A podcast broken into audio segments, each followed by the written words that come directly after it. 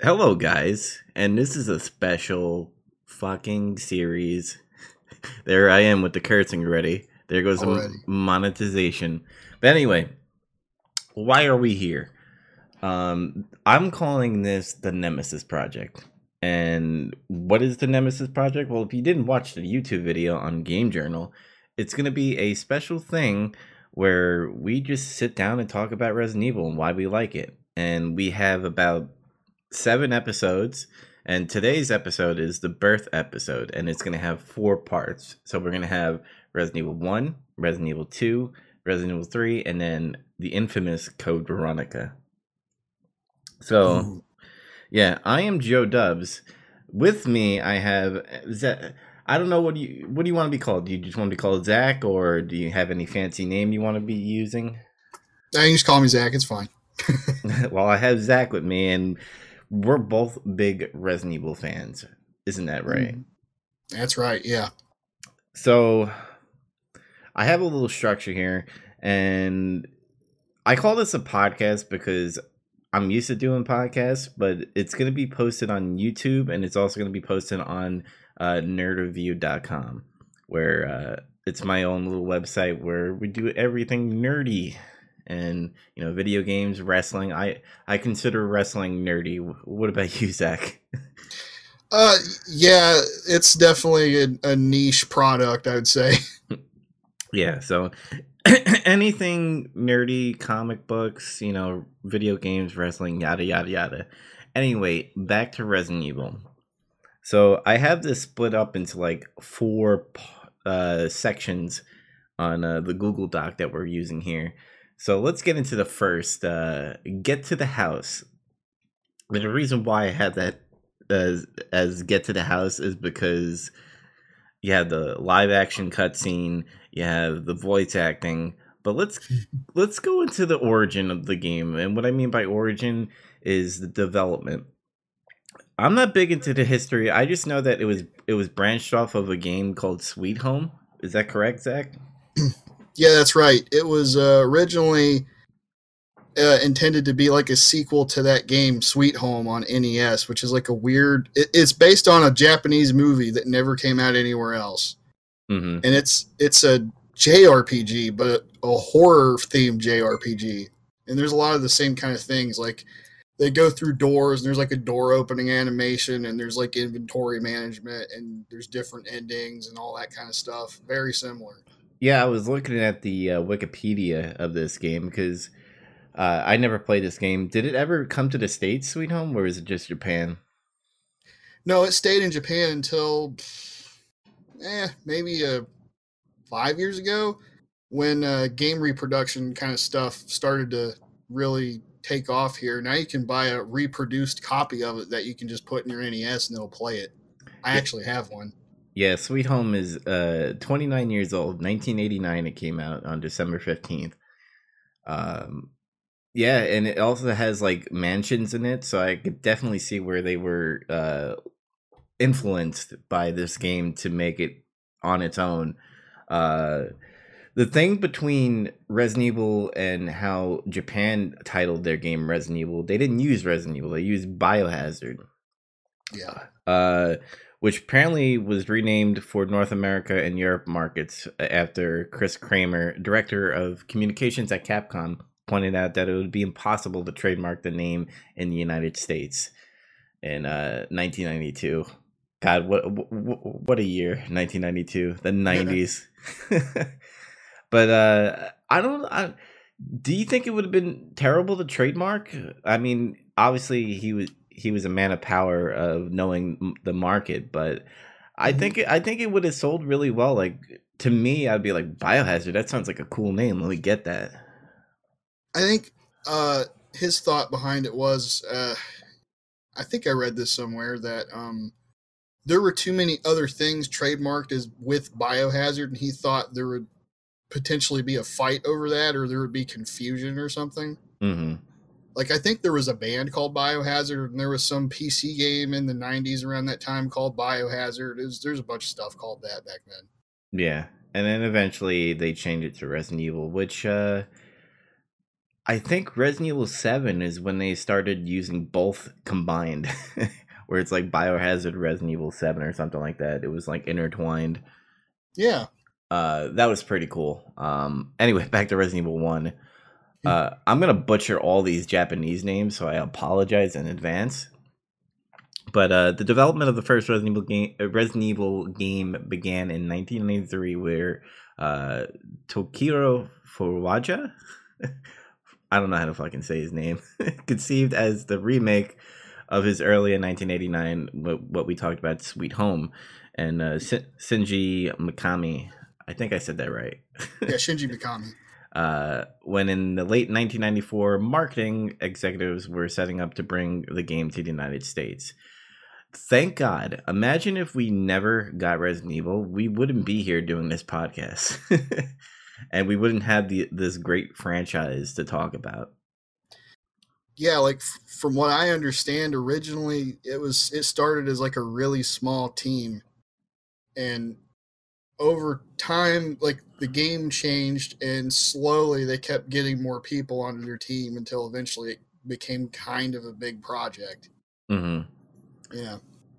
I mean, uh, what was it here? It says it pointed out as a DOS game has been uh, recently registered under that name. Uh, yada yada yada. Um, it was later ported to what you played uh, on your YouTube channel, the Sega Saturn, which uh, mm-hmm. I need to get. um, I will say this: PlayStation definitely had more power uh, than the Sega Saturn. I I believe Sony came out after Sega Saturn, or probably the same time, if I'm correct. Um, they were. Saturn was at first going to come out later, but uh, at like an E3, I think around '95 or something, they went ahead and jumped the gun on their release date and rushed it out before the PlayStation would come out. Mm. Um, so yeah, uh, as to whether or not it's more powerful, one's more powerful than the other. Uh, so the the PlayStation was a lot easier to program for compared to the Saturn, which was like super hard because of how it was built. Mm-hmm. So that's why 3D on it sometimes looks choppy or weird, but there's uh, pretty good examples of decent 3D on there. It's it's not like it's not like you can't find a good 3D game on it. Yeah, and it, it the music I will say uh, was different uh, compared to the Sega Saturn and the PlayStation. And what you told me that during the stream is that the Sega Saturn was the original soundtrack, and then when they had the director's cut, uh, they remixed it, and it was just terrible. yeah, the, the the PlayStation, the first PlayStation version has the same soundtrack, the one where it comes in the long box or whatever. Mm-hmm. Um, yeah, they both have that same track, and then yeah, they decided to do a remix uh, with uh, I can't remember that guy's name. He's got kind of a long name. Um, but it was the guy who was blind and he was called like er, uh, deaf and he was like called Japanese Beethoven and all this stuff. And he turned out to be like a huge fraud. he can't actually read or write music or something. And he had like a ghost writer the entire time. It's like he got, imagine if they had like a, a MacBook back then and he went on like Apple Music or something and like GarageBand and just started like remixing all the old uh, the old music and be like, "Oh, I remixed it. It's amazing now." And then they're like, "Perfect. Let's put it into the director's cut." yeah, it's it's seriously a joke though. You can I can think of two tracks off the top of my head that you could like compare and be like, "Oh my god, why did they do that?" One's like the mansion basement. Hmm. Um and the other one I think uh, I don't remember the exact track name, but it's when you fight the the spider sub boss in the tunnels. Yeah. Um, everything yeah everything about Resident Evil with their soundtracks is it's so iconic. No matter what game it is, it's just the mood uh, is so different in each part of the levels, which I find funny that in every Resident Evil there's like four levels. Like you start at, at like the main level, if it's like a police station or a mansion, and then you have your underground sewer, and then eventually you make it to a laboratory that is conveniently conveniently under every game that you play because um, yeah. Umbrella likes to plant uh, laboratories underground. So, uh, is there any other like history tidbits that uh, I haven't touched on yet that uh, you want to mention? Uh, sure, yeah. Like they they went ahead and decided, like like like we were talking about before, it's like, oh, this will be like a sequel to Sweet Home or a remake, and then very quickly they figured out nobody's gonna know what that is. like, and uh, they went ahead and started uh, Resident Evil, and at first it was going to be like a first person game Mm-hmm. with paranormal elements. Now that sounds kind of familiar if you think about Seven, Yeah. Um, and that got changed over time to what we have now. yeah. That, we'll we'll eventually talk about seven, but like when you look at Resident Evil one and then the evolution of the games, it's like the zombies become less of a thing. It's more about the virus than anything, and the company of Umbrella. Uh, which kind of gets lost in translation. People go, like, "Where's my zombies?" That's all I care about, and then uh, they get all pissed off when it comes down to like even Resident Evil Four when you had the Ouroboros and the village and the cult and everything. Like, what am I playing? but what, what do you think about that? Um, yeah, they kind of, I guess they figured, or Mikami figured anyway, he, he felt that it needed to change, so he did that. But, uh, yeah, I don't know. A lot of people did get kind of bent out of shape about that, how it changed from zombies to just uh, random mutate monsters and stuff. But I don't know. Yeah, I feel like they definitely have their place. There's uh, like with the Resident Evil 2 just came out. I think zombies are back though. Yeah. And eventually we're gonna get all the remakes. We don't know what I mean, we know Resident Evil 3 remake is in the work, it's in development, but we don't even know how far they're gonna go. They could go all over again, possibly Resident Evil 1, pros- possibly RE4, 5, 6, and uh, not 7, obviously, because that's new. But it would be interesting to see what they do. Oh yeah, Um, things are things are definitely looking up. What was I gonna say? Uh, Resident Evil. Man, Resident Evil One was I. I never. Here's a, a quick personal story. I know we had that in a different section, but I never played Resident Evil One when it first came out. I actually played Resident Evil One second from Resident Evil Two. Resident Evil Two was my first Resident Evil game, uh, which is good thing because I think if I played Resident Evil One, I would have been like, ah, it's pretty cool, you know, it has zombies and bosses and stuff. But Resident Evil Two was fucking amazing, and I know, I know, we're, n- this is not the Resident Evil Two episode or part, but uh, it just that's a quick side note. Uh, trying to think what else we could talk about origin wise. Is there anything, any, any other history you got on your mind of this game? Um, that pretty much wraps it up. I mean, you've you know everything else you get real in depth into, but that's pretty much all the bullet points for it. Cool. So let's move on to the infamous live action cutscene. Uh, when I first popped this in, uh, when I bought this game in 1999, uh, and, and keep in mind, I did play games that had FMV, so I knew that there was like actors and stuff in games. But when I first played it, I'm like, is this the game? Am I doing FMV?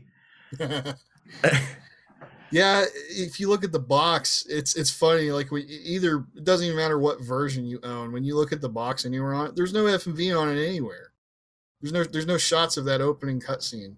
hmm Then you pop that in and start it, and then it's like, okay, It rem- it it just goes into the game after that. Yeah. it reminded me of like a sci-fi uh, B movie, like at a sci-fi channel. hmm Like you, you would pop this on and be like, oh, you know, I'll watch this on like a Saturday afternoon, you know, when it's raining or something. And it's on a game.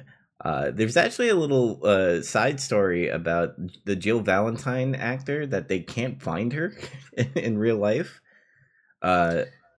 Inez, she's called or something like that. That's where she's credited on IMDb.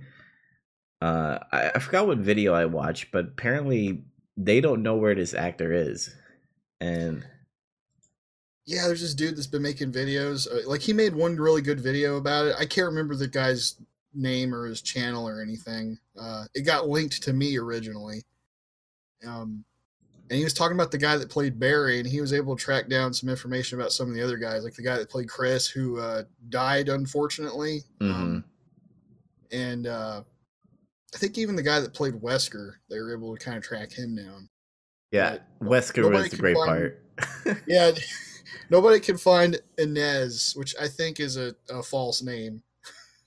so, I, I again, I don't know the the video, and I'll link it in the description below. Um, but anyway, like it was so crazy, and just the the sound editing in that was so horrible too. Because there's a part where Jill Valentine uh just goes into frame, and she, he goes Joseph, and then and the lips are not with the the voice at all. It was just so terrible. Um, I think they shot it all in like one take. So yeah, there, there's that aspect of it, and then so it was hot outside. It was real muggy, and nobody wanted to be there, especially Inez. She did not want to be there at all. You could tell looking at her in the footage. Oh yeah, especially especially when they're naming off like Barry Burton, Chris Redfield. Um, you could tell they were all sweaty and just like, come on, let's get this over with, so I could drink some water. I bet I bet you they didn't get any lunch. They're just like, here's one take, here's like a hundred dollars, and get in these costumes. I think they literally found some of these people just you know on the street or something. Mm-hmm. Like that's not that's not a lie, from what I've understood about it. yeah, and to kind of give a description, and you'll see the video on YouTube when I post it up, and the video here that, that we're talking about. Uh, it's a quick, what do you say, like two minute video of just them running and be like, get to that house. And then like uh you see Brad the helicopter like, no, don't go. Yeah, he sticks his arm out like all melodramatically. I like how he got really into it. At least he hammed it up. Like yeah, it was so fucking cheesy and I loved it so much. Like I'm a sucker for B movies. Uh, mm-hmm. I think they're great. Uh, if anybody remembers the room with the uh, Tommy Wiseau, like yes. it's that level kind of acting in this, and uh, you know they have the dogs chasing after them, and they they say get to that house. They should have said get to that mansion because they were going to a mansion, not a house. yeah, they always call it house, even in the game. It was like this house is huge. We could get lost and all this other stuff. He was like, I'm going back to the other house to look for clues. I'm like, fuck. well, I wish my house was that big. That's not a fucking house. That's a mansion. well, I think Barry Burton is the only the voice actor. It was the only like, wow, what a mansion. yeah. Um. Uh, the other thing about that uh, cutscene though is like it's it's all in black and white. There's two versions of it actually. There's the black and white version that I have that I played through on the Saturn. It has it. Um, I think the PlayStation version is also black and white, uh, no matter what what version of it you're playing. Mm-hmm. Um, but there's a color version that's completely uncut. Like it, it shows more of uh, Joseph getting mauled to death by the dogs and everything. Yeah, and it's the the, the uh, cinematography for that part is actually kind of cool uh, despite everything else.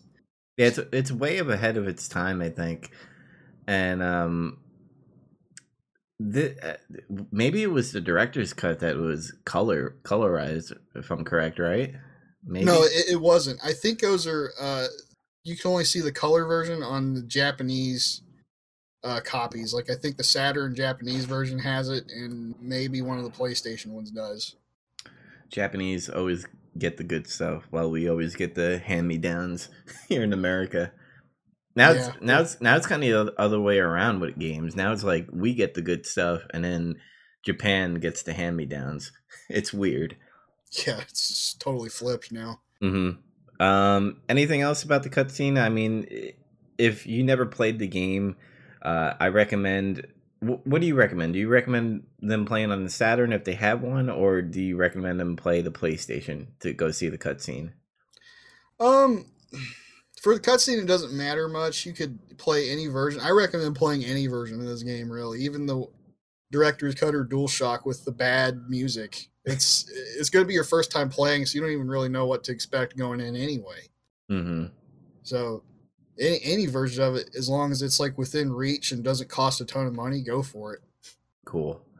Now, from a bad cutscene, we go into bad voice acting. Oh boy. So there are many uh, gems, and I will do a montage right now uh, where pretty much you have all the the bad voices. So here you go. So for recording sake, that's me saying to cut and do all the montage of all the games, uh, all the the voices there. So boom. um, you have some gems like when I forgot the guy's name. I feel like a Resident Evil noob right now, but he gets bitten by the snake, and Uh, Richard. yeah, Richard, there you go. And he goes, "Oh no, I forgot the serum." There are terrible demons. Ouch. and Looks some blood spurts out of him when he says that. And then the part where uh again, I'm blanking on the name, but you the part where Barry Burton is like, "Do you want to go ahead?" And then uh, when you played it that night, he told Barry to go ahead, and then he got shot. He got freaking shot. He like turned left. There was a door. You heard a door open, and then you heard a gunshot. That was it. and then somehow he ended up uh, at the uh, the room I just came from is where I found him, even though he left me to go to another room. Mhm. I don't know. But you meet another Stars member there, and when you play as Chris, oh my god. you get berated by him. Like, you're a fucking traitor. Like, I know it was you all along. And Chris is like, what? I don't know what you're talking about, buddy. He goes to he goes to shoot him, and then Chris is like, "Don't!" Like he's, it's like amazing. It's just like that. yeah, just like how you see the live cut uh cut scene, you see it in the voice acting. And I have a what do you call it? I have an article here that talks about the voice acting. They had a little uh was it like a a panel? It was a long time ago, but it had somebody that uh voiced T-Hawk in the Street Fighter game. Oh boy, must have been Alpha Three. Yeah, he's like DC Douglas. He explained, and this is what he said: Think about Resident Evil One. Think of Sergio Jones playing uh, Albert Wesker in that one, uh, and and how everyone talks about how his performance was horrible. You know what? He's a good actor. He says. Sounds horrible because they probably had 300 lines on an Excel sheet, and you had no idea about the context of the scene, so you just keep repeating the line. So it's like, open that door or don't open that door.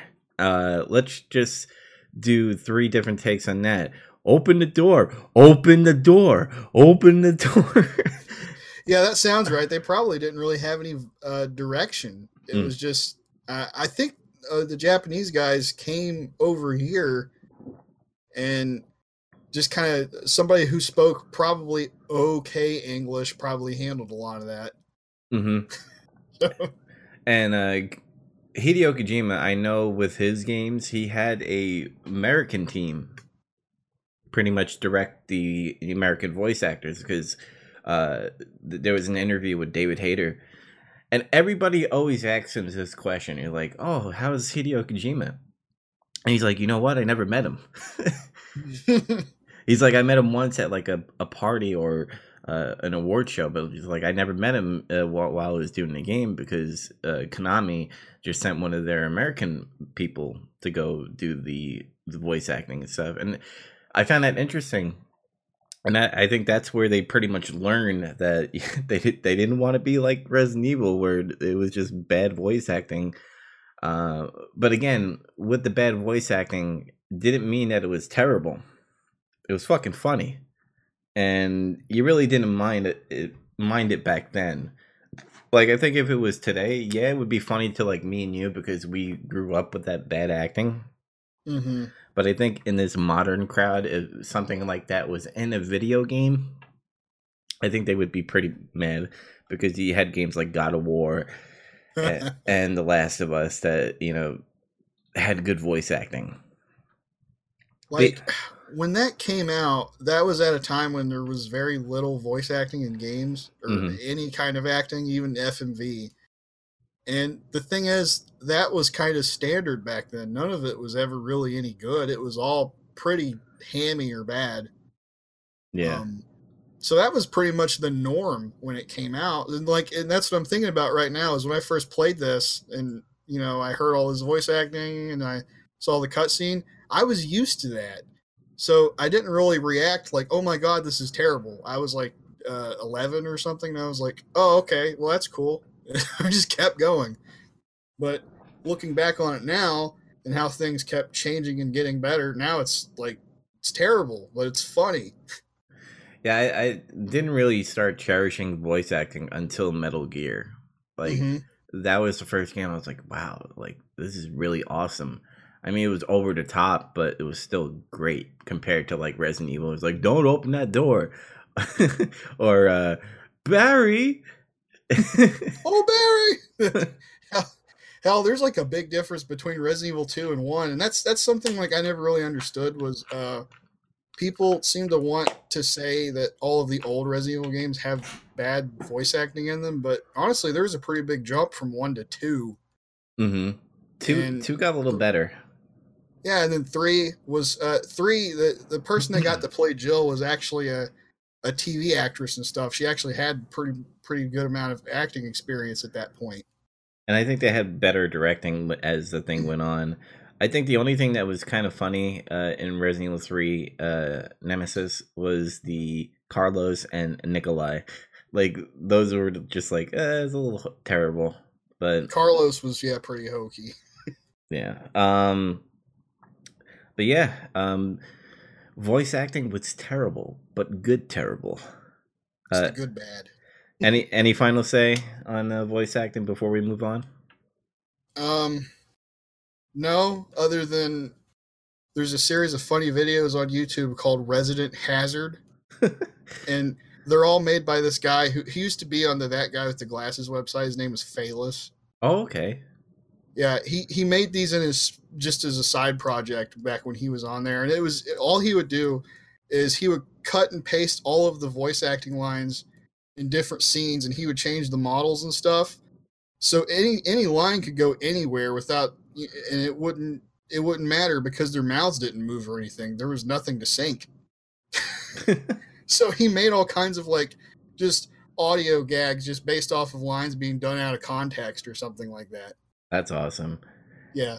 Eh, so before we move on, and I'll do another cut for the YouTubes. Is here's another montage of just bad acting. so there you go. Um. Anyway, let's move on to the section of journals, and um, we're kind of kind of gonna touch on the Resident Evil remake that came out on the GameCube, and then eventually it came out to PS2 and then other systems, and you know, Capcom loves to remaster a lot of games. you'll oh, yeah. you'll find that out in Street Fighter and then Resident Evil. Mm-hmm. Um, but I, I kind of want to touch on this game, uh, Deadly Silence for the DS.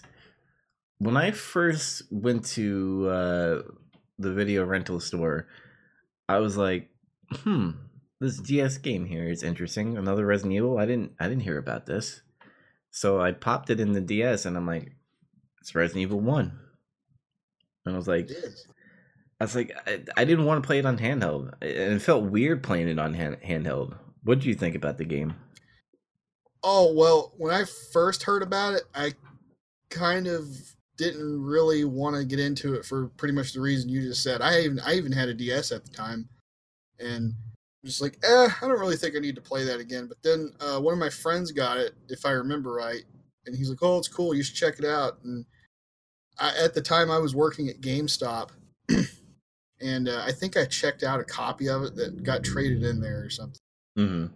And uh, I played it for a little while, and then after I figured out, oh, this is an basically an enhanced kind of port tailored specifically for the DS with all kinds of additions and stuff like that. I was like, oh, I want to get this now, and I, I played through it. Like I played it straight, both Joe and Chris, and then I didn't play it again for a while after that. Was that but, was that the one where you could take the stylus and you could do the knife on the the second screen? Yeah, there's like uh you could do like a classic mode where it doesn't have all the added DS stuff.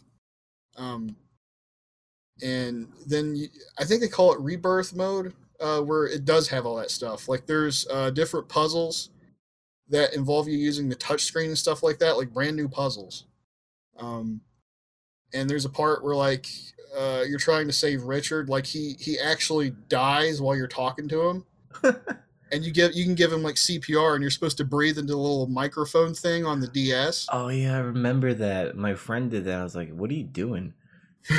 Trying to save Richard, but it's funny though because if you give him too much breath, his chest bursts and like a bunch of blood flies out. It's hilarious. but uh there's a then there's like the knife thing. Yeah, you'll go into a room, there a bunch of crows will fly at you, or like zombies will come, and you just kind of slash them. It's kind of a fun little mini game that kind of just breaks things up. Like I, I liked it, and the uh, the character models and stuff actually look a little better on this version. hmm I think the the- re- resolution was a little better because of it was handheld, just like every handheld, like the Nintendo Switch. Like when you put it into dock mode, be like, "Oh, it looks disgusting on TV," but when you play in handheld mode, it's like, "Oh, this, this looks pretty good." Yeah, it was kind of a double edged sword though, because it's like, oh, the the 3D stuff was better, but all the pre rendered backgrounds they did suffer a little bit because of the compression and everything, and being on that little uh, cart chip, whatever you want to call it. Yeah, Um, the only other thing I can think of is uh, I think they added a reload button, and there was like uh, they didn't have the knife in the inventory anymore. It was just like a button you held, and they would produce the knife, kind of like in Resident Evil Four. hmm So that was pretty cool. And they added the quick turn and all that other stuff they added in later. So it was kind of like an updated version of it, really. yeah. It's kind of like a they were testing things out for like maybe new games, and they implemented like the knife and the quick turnaround. That I believe did that come out in Resident Evil Zero? No, quick turn came in three actually. Oh yeah, that's right. They had quick turn and the dodge. You could like dodge roll and stuff. Which Resident Evil Two remake needs a dodge button.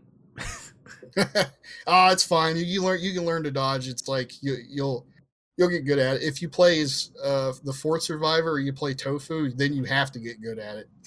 Yeah, I, I need to learn the moves. Um, to kind of touch on the Resident Evil remake when it came out on GameCube, uh, I remember getting that game, and uh, this is going to be kind of a hard take on it, but Okay. I love that they updated the graphics and they added a few new things. I just didn't like that the new things they added confused the shit out of me. Like it still had the backtracking and everything, but there was like new puzzles. Like you had a. Do you remember the statue one where you put the? I forget it was either a knife or a key in the ground, and if you took the key out, like the sword would with the statue would start chasing you and kill you and stuff. Yeah, it was like you're trying to get the one of the armor uh, keys or something like that, and then if you tried to solve it too early, it was a trap because you needed something else to, to replace uh, the piece you're trying to take or whatever. And then like this suit of armor would come with like a shield full of spikes, and it would just crush you. Yeah, and You know, I just I uh, I don't know. I'm not the type of person that when you change a lot of stuff, it uh it's a good thing. I I kind of like my old school uh director's cut PlayStation 1 game and I always Mhm. recommend that, but I do appreciate that they upgraded it and made it look all nice and pretty and stuff. Uh, I didn't like the Crimson Heads in Resident Evil 1 remake. It scared the shit out of me when I saw a zombie started chasing me and stuff. oh yeah, that was a game changer right there. hmm What would you like about the Resident Evil rem- remake? Uh, everything. if I'm being honest, I liked every. It's probably one of my favorite games of all time, really. Um, and I, I like I liked how they changed the puzzles and stuff, and like really, like being honest, that game has kind of always been held up as the example of this is how you do a good remake of a game, because it took pretty much everything the old one did and improved on it in some kind of way or made it different without it really feeling like to a lot of people that they changed too much. Nice. Is there anything you hated about it? Like anything you disliked a little bit?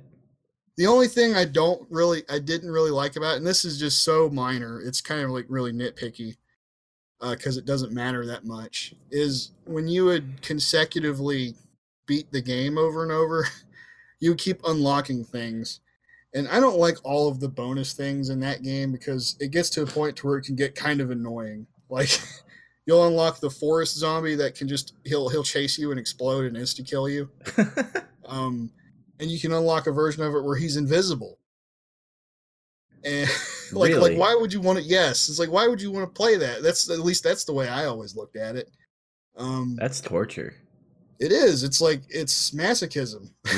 Imagine if there's an invisible hunter, which there probably is, and if you keep on beating the game, they're like, "Oh, here's an invisible hunter." There you go. I think there was a mode where the, the enemies would be invisible uh, in that, and that's like I don't want to play that. and I think there was one where it was like a real survival or something like that, where it made it to where the item boxes were not linked anymore. So it would be kind of like Resident Evil Zero. You'd have to run back, get all your shit, and then go back to the other place where you're currently, you know, working on stuff. hmm So what I would always do is when I got to the point where I unlocked the the forest zombie or any of that other stuff, I would just delete my file and then just start over because I just did it makes it to where you have to play it with that stuff. You, there's no option to say no, I don't want to do that right now. Oh no, that's terrible. So you know, you just delete your file and start over. It's not like these games are long or anything. So Mhm. eh, it never really bothered me that much. Yeah, the only real reason why I think this game is at least a little bit long uh, sometimes is the backtracking. If they didn't have the backtracking, I think it would be a really short game. So I think they fluffed it up a, a lot to to have uh, backtracking so that you you know you have to go all the way back to get this key and then go back there to fight the boss and then you have to go through a herd of like zombies or hunters and it's always challenging because every time when you backtrack you don't know what's going to happen and that's what i like about the resident evil games because you're like oh man i gotta go through that hallway again holy shit why are there two lickers here what the fuck's going on hmm Yeah, they always throw something new at you. yeah especially the resident evil 2 remake hmm Yeah. Speaking of good remakes. Yep. Um and to kind of touch up on some other games, there was a rail shooter that came out on the Wii, the original Wii. Uh the Dark Side Chronicles were uh it's like a light gun game. It, it kind of puts you on a rail shooter and you shoot zombies and it goes through the plot. It doesn't it's not like Resident Evil uh, 1 on the PS1 and Saturn or the remake. It's kind of weird. I only played it once and I was like, what is this? Oh, it loosely follows the story, like it, it, it kind of does it. And like instead of, you know, if you're playing the mansion incident, you're playing as Chris and Jill together, or if you're playing by yourself and you have no friends, you pick one. Yeah. It, that's basically what it does. It loosely follows the, the the story there, and in zero, and I think three. Um, and there it even handles some side things, uh, like in Resident Evil Two, where like you play as the part where it, after Ada escapes Leon, you know, where it looks like she dies or whatever hmm shows her how she escapes and gets out of there. And it, sh- you play as HUNK, and you play as Wesker after he gets killed by the tyrant and stuff like that. Yeah, it was a nice little addition. I think I just I get confused when Capcom kind of throws these like curveballs at you and be like, "Oh, you want another Resident Evil? Guess what? It's a rail shooter. Have fun. New Resident Evil game." and I think that's what I I have like a love hate relationship with Capcom because they would announce this new game, but you'd never know what you would get. Like when uh, um the recent shooter that came out, I was like, "Oh, what's this Umbrella uh, game that came out?" I forgot the title because I never. Uh, once I found out what it was when it was a competitive shooter, I was like, "I don't want a competitive shooter. I want another Resident Evil." Umbrella Corps. There you go. Yeah, I heard about that and I had like no interest at all. I'm like, I don't want to fucking play that. That's not what I want. Like, it's okay to try to do like little side games, but I feel like they have to be things that feel natural. Like that's a natural offshoot. Like when they made uh Operation Raccoon City, which is a meh game, Uh huh. it at least like you're like, yeah, I can see playing that. That does that's the Resident Evil game, sure. Yeah, and then like when they throw these other like revelations and Survivor and Dead Aim, like I appreciate that because it's within the universe and they have a story with it. But when you have like a competitive shooter, the the, the community does not want that.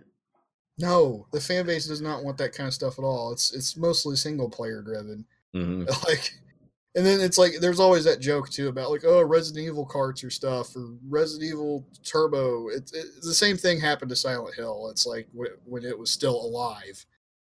Yeah. People would always be like, "Oh, what's Ko- what's Konami going to do now?" Well, now they just make pachinko machines out of it. So whatever. Hopefully, Capcom does not make p- p- kink- p- pachinko machines. I can't speak. Oh, I- they already have. Oh, really? Yeah, but it, there's already a pachinko machine for uh, Resident Evil. It's it's actually really funny though because I saw a clip of this. Uh, it's weird because it's kind of like you play it, but you see cut scenes of the game going by too. That but they're all original. they, they use assets of the remake. But there's this one part I saw it in a video one time where like Chris finds Forest, and then Forest still has some intelligence, and he begs Chris to kill him and put him out of his misery in his zombie form.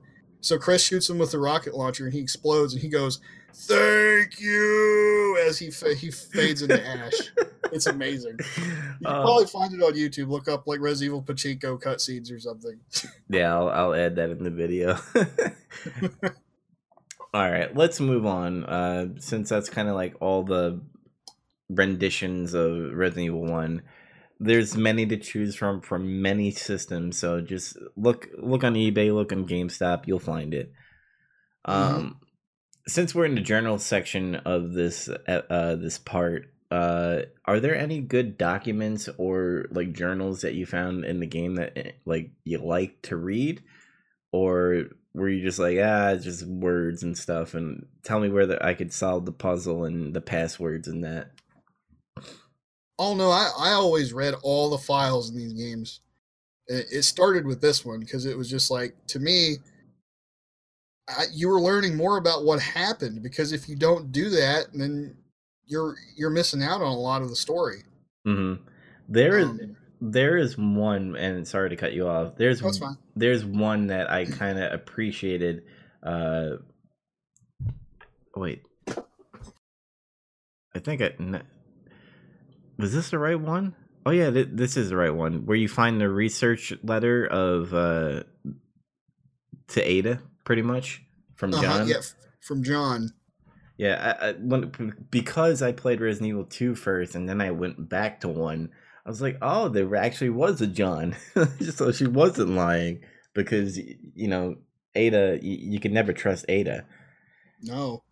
And, what was really what was really sorry about that but what was really cool about that file and i just learned i just it clicked for me from just playing through it recently on the stream hmm is when he says he, he tells ada because that's who he's writing to in the letter it's like you, you know the, the passwords to get into the system and then there's one more password to unlock the level two door. You'll, you'll know how to figure it out. And it's like that weird painting with the the blue light and stuff like that. Yeah. And you have to decipher it. Now, when you decipher the code, it says mole. So he kind of like hit her one one last time. He's like, I know you're you're you're a fucking spy, and I never caught that before. yeah, until, uh, uh, until the stream, right? Correct? Yeah, I just uh, for some reason that just never clicked with me until like then. Yeah, and uh, what I find funny about the letter is like I want you to expose uh, Umbrella, and the spoiler. I mean, this game's been out for forever. Resident Evil Two.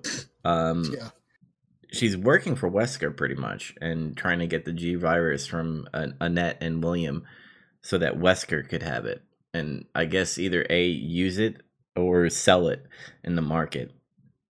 So I believe back then the motivation was to sell it. Mm-hmm. And I think also in the remake was to sell it too. So I think both motivations there.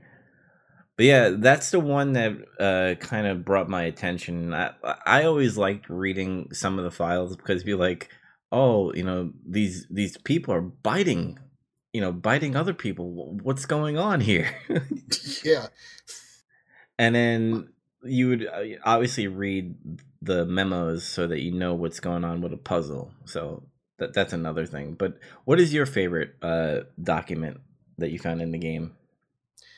Oh, um,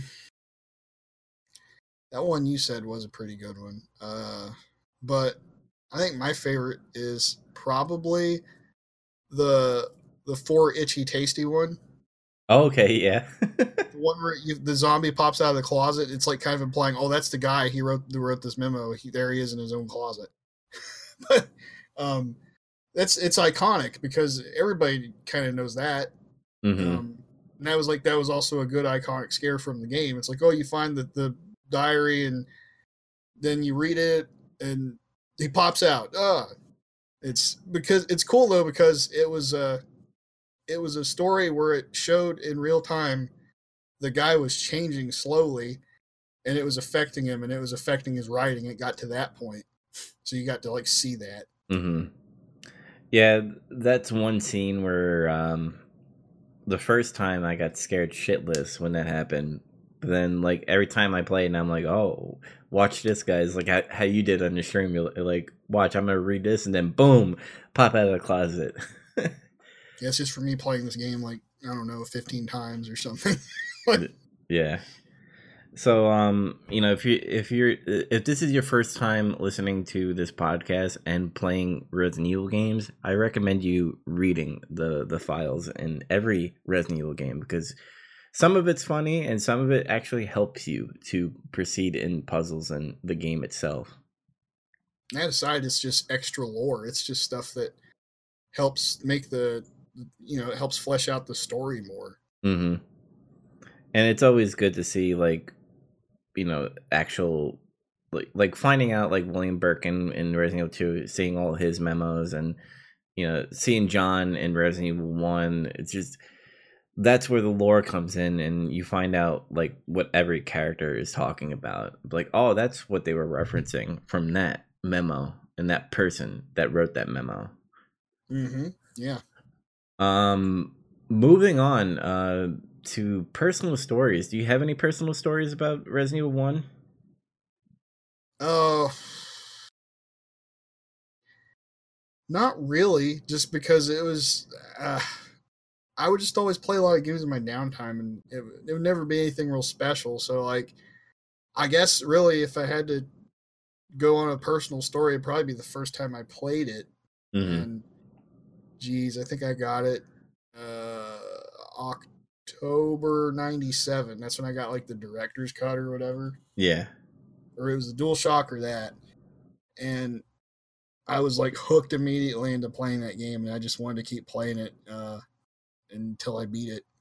and at that point, I think it had actually been a little while since I played a game like that uh again. I think the last one that really hooked me like that real bad was probably uh Sonic and Knuckles on Sega Genesis. Um, personal story about me. Uh, obviously, like I said, I played Resident Evil 2 first, and then I went back and played Resident Evil 1. I got the director's cut. hmm Now, I remember going to, um, it wasn't like a GameStop or a FuncoLand. It was like a Mama Papa shop. And I remember saying, I want Resident Evil 1, and then somebody's like, well, which one?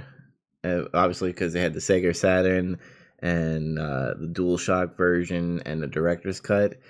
And I remember seeing, um, I guess it was Chris with a shotgun on on the, the Yeah. cover with spiders the and Yeah, that's the original cover. Yeah.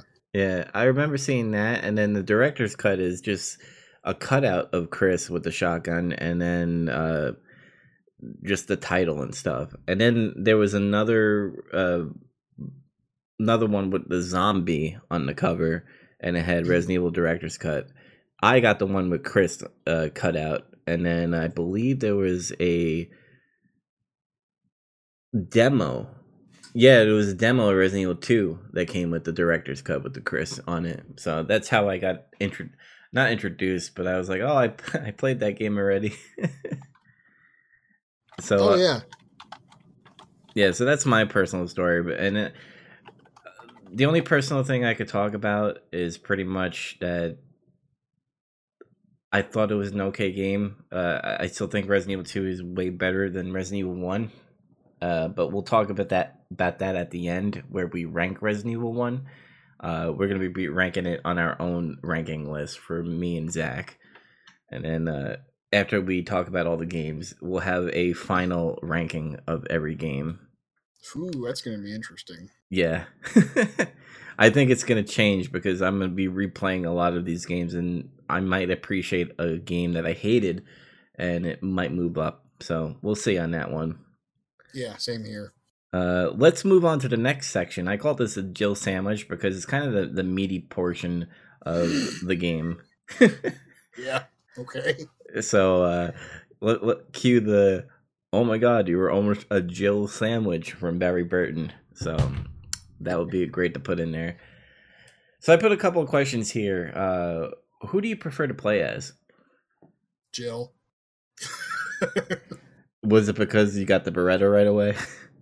No, it's just because uh, she has more item sp- spaces and it just cuts down on running around and stuff like that. If I'm being honest.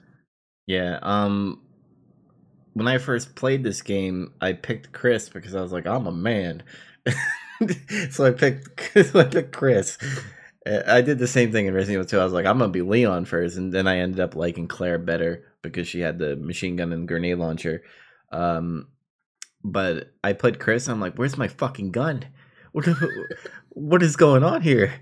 And then like you see the zombie, and I'm like, I don't have a gun. I'm uh, I I don't go back to Barry Burton. I run down the hallway. That's all you can do. yeah, like an idiot.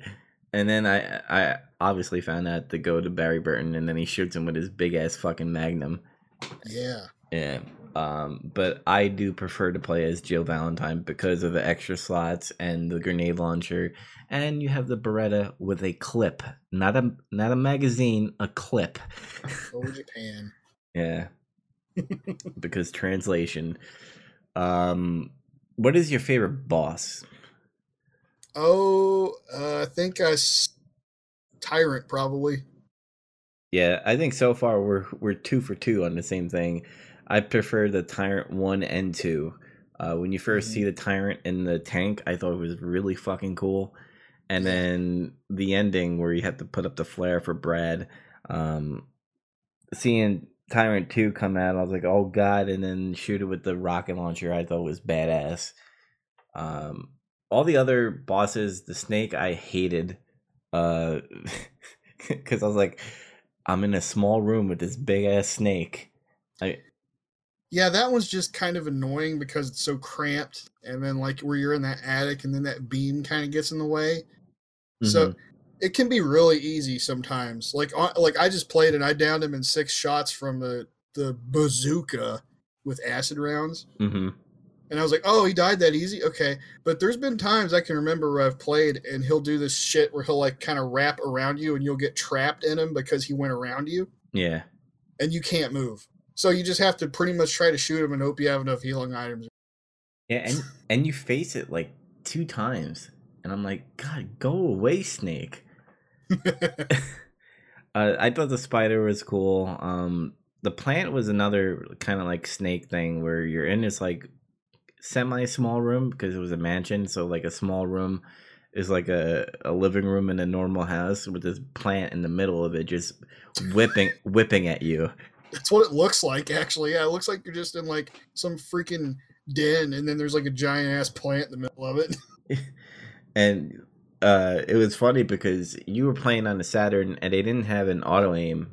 Uh, so watching you play that scene and missing every shot, I was dying laughing. I know it was pissing you off probably, but, but It I was. because I remember I was like, why is he missing? I was like, I remembered easily just you know pointing and it would shoot, and then you said there was no auto aim, and I'm like, ah, that Yeah. sucks. The old version, the original versions of the game on both systems, they didn't have auto aim. So it's like, remember that if you ever go back and play it. hmm Yeah, and uh, I don't. There, there was just no memorable boss battles besides the spider and the tyrant, in my opinion. Oh, I liked Plant 42 because it was kind of a puzzle. Like it, that part's optional. You don't have to do that, but if you do, it is a lot easier. And then if you're Jill, depending on how you do stuff, I mean, Barry can just kill him for you. So, you know, I don't know. I, I thought it was kind of unique, but it's not really my favorite. I, I give it props, I guess. Yeah, and the tyrant just looked fucking badass. With, just, I remember in um, high school, uh, no, middle school, uh, me and my friend we made a GeoCities Resident Evil uh, fan club site that yeah. that only me and my classmates were uh, visit and all that stuff, and we would draw like all the the bosses and stuff. Like I drew Resident Evil Zero Scorpion. He he drew the Tyrant and stuff. So we traded like pictures of the drawings and stuff. It was cool. That's why I missed the '90s and the early 2000s a lot. Because you can make an Angelfire website or a GeoCities or a live journal. yeah, there's no there's no Facebooks or Twitters and stuff for people to like downvote your fucking stuff and you know, but that's another story. oh yeah, real quick, I forgot to mention this. We, we were talking about who we preferred to play as, and you mentioned Chris. Um, that I think I did try to play as Chris at first, and then uh, I think I beat the game as him anyway. But like over time, as I played more of these games, and then I would go back and play this one, mm-hmm. I started to figure out like, man, Chris is like really incompetent or something because he lost his freaking gun. Like, what happened? Did he just drop it outside? like he, he pick he picks up Jill's. That's what happens. He goes back out in the hallway. He's like, "Where did everybody go?" And her gun's laying there. Mm-hmm. But I, I figured out this thing where anytime you play as Chris in any of these games, there's always something wrong with it in, in some kind of aspect. I call it the Chris curse. and in the first game, it's he has six item spaces. He needs to get small keys. He doesn't start with a gun. His loadout isn't as good as Jill's. Mm-hmm. and then you play Code Veronica, and it's like he does that cutscene where he's rock climbing up there. He, he he's he's landed on the Rockfort Island and he's like got a duffel bag full of guns. You know what happens? He fucking drops it. he drops the gun, all the, the duffel bag full of fucking guns, and all he has is a Glock now. God damn it, Chris. then you play Resident Evil Five, and Resident Evil Five is a whole other can of worms. Yeah, we'll, it, we'll talk about that where he you know he says fuck guns and he starts punching boulders, but Then you have six. You play as you say Chris has the most boring part in six, I would argue. Yeah. I'm just hey, I'm there's a pattern. and then I mean we see him in seven. Did you play the Chris thing in seven? No, I didn't play the DLC yet. I think that's what we'll probably do before that episode. That's a long way. That's that's the end. um but anyway, since we're talking about parts here, what was your favorite part of the game? Like, was there a scene? Was there a puzzle? Was there a um, just part of the game where you're like, I fucking love this area? Oh, um, I think to me it was always when you would go back to the mansion after you finish the guardhouse. Mm-hmm. Because then at that point you can explore the rest of it finally. And um that's also when you get the the magnum the colt python. Yeah. And then you can kind of let loose a little bit with it and just start you know blowing hunters away with it in one shot. So that it, to me it was always fun to kind of run around and just like clear the halls and stuff and then see what the rest of the locked doors had behind them that you couldn't open before mm-hmm Cool. I think mine's gonna be cheesy. I guess is when you confront uh, Wesker, pretty much, and uh, when you see Wesker pretty much get bitch slapped by the tyrant, and the whole time you think he's dead, and then um, he again with the voice acting is just terrible, and oh. finally seeing that tyrant for the first time in the tank, I thought it was just badass. I was like, oh, it's finally on. That's where I was like, oh, this is game mode right now. Because, you know, mm-hmm. I played Resident Evil 2, I played like three versions of uh, Birkin, and now I'm going to be facing, you know, their final uh, boss in that game. So that was my favorite part. Yeah. Let's move on to weapons. Uh, what were your favorite weapons in the game? Oh, uh, the shotgun for sure. Mm-hmm. Um, plus, it, that was that was the start of the trend where you could like if you would aim up on a zombie, you could blow their head off instantly kill them. Yeah, that was awesome. Um, and then the, the probably the Colt Python after that, just because it was like so fucking powerful. Mm-hmm. Mine is the the Magnum and the grenade launcher. Bazooka. They called it a bazooka. Oh yeah, that's right. The translation. God damn it, Japan. but but they they they fixed it in Resident Evil 2. They're like they're like, oh, this is a grenade launcher, not a bazooka. yeah, they actually went and found one, like whoever's in charge of that, like to identify a grenade launcher and properly like you know model it instead of like the one that was in the first game. It's funny because when you examine all the weapons except for like I think the flamethrower, it Mhm. gives you like a detailed description. Like this is a a Remington M uh, eleven hundred shotgun pump action, blah blah blah. But like when you examine the bazooka, it just says it's a lo- it's loaded with explosive rounds. It's like okay, well I thought I was you're going to tell me what kind of gun this was. yeah. Um I I had to think Capcom watched Terminator 2 Judgment Day when they uh named it the grenade launcher because it looks just like the grenade launcher from uh T2 in Terminator. Fuck. Resident Evil 2 has a lot in common with Terminator 2. Oh yeah, definitely Mr. X. Not just that, just like how it is compared to the first one. It's like, oh, you like first Terminator, it's different, but then you play, then you watch Terminator 2, and it's like, oh my god, this is like Terminator on steroids. Uh, action's crazy. It's, Resident Evil 2 is the same in a lot of ways. it's like the holy grail of the the franchise pretty much. Yeah. All right, and then the, final question here in the Jill sandwich is what is your best rank? And guess Uh, what? Go ahead, Zac. I was I was gonna say triple S plus. triple S plus. I wish. I wish there was a triple S plus. That sounds like a, a Burger King sandwich in some way. um, there is no rank in Resident Evil One. Nope. Resident Evil Two is when they start implementing like ranks and you know how many deaths you have, how many saves save you made, and all that stuff. So yeah, there was no rank. So uh, let's let's do it this way. How long did you first beat the game? Was it? Because I don't. Think, Oh, I don't I don't remember my old time. I, I'm gonna say it was probably around seven or eight hours the first time I played it.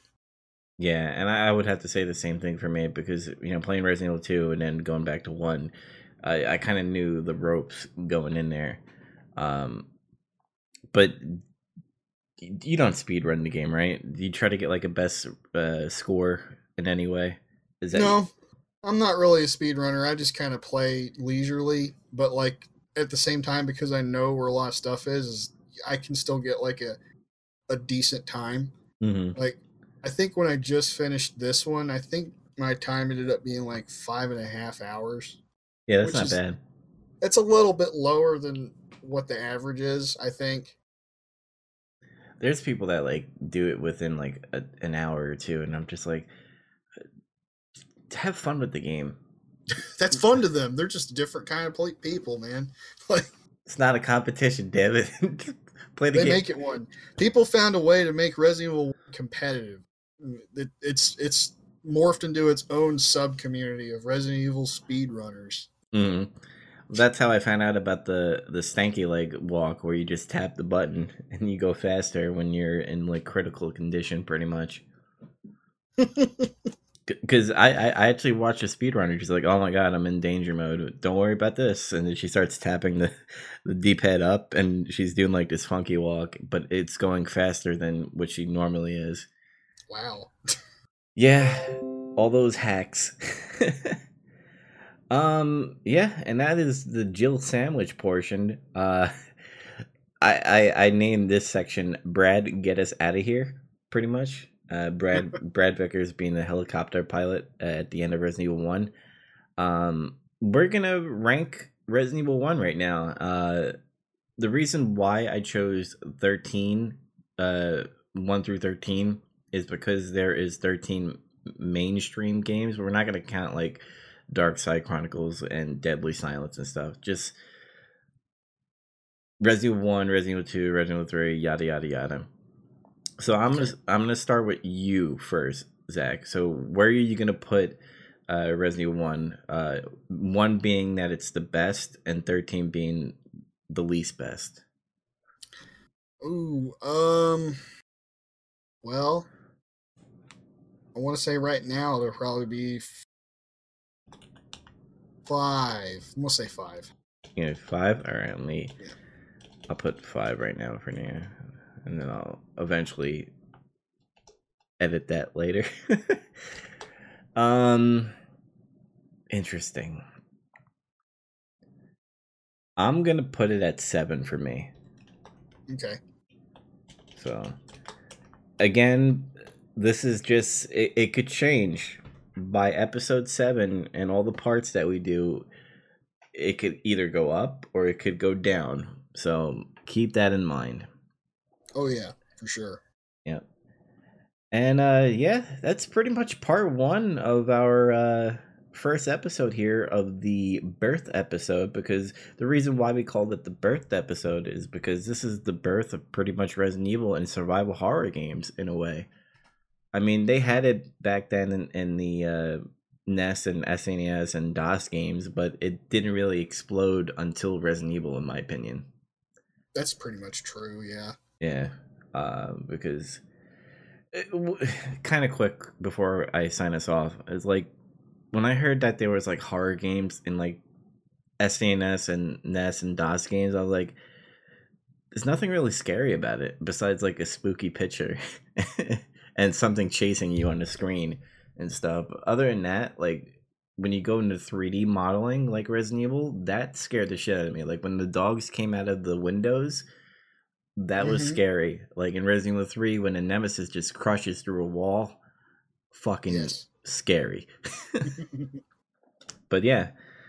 Um I hope you guys like this. Uh this is going to take a really long time to do, but uh, I, I'll say we'll get this done in like four months because we have to cover all these games. yeah. But uh, how do you feel about this, Zac? Are, are you having fun so far? Yeah, it's fun. I mean, I, I can talk about these games anytime, anywhere, because uh, they're among some of my favorite. Yeah, I and, and I agree with that. I could talk Resident Evil just how I could talk wrestling and how I could talk Metal Gear. I could talk it forever. Um, Yeah. but to catch us, we are on YouTube. Uh, this is a Game Journal uh, presented uh, podcast. It's the Nemesis Project. And we also will have an audio format on our nerdreview.com, which will be on Podbean, which is novnetwork.podbean.com, uh, which I'll have an audio version. So if you don't want to watch videos where I have the cuts of all the, the montage of the bad acting and the gameplays and stuff, uh, if you just want to listen to this, that that will be over there. But until next time, I'll do a little Chris here. No, don't go. They'll be back. Yeah, we'll we'll be back for part two of uh, the Nemesis Project, starring Resident Evil Two. See you guys later. See ya.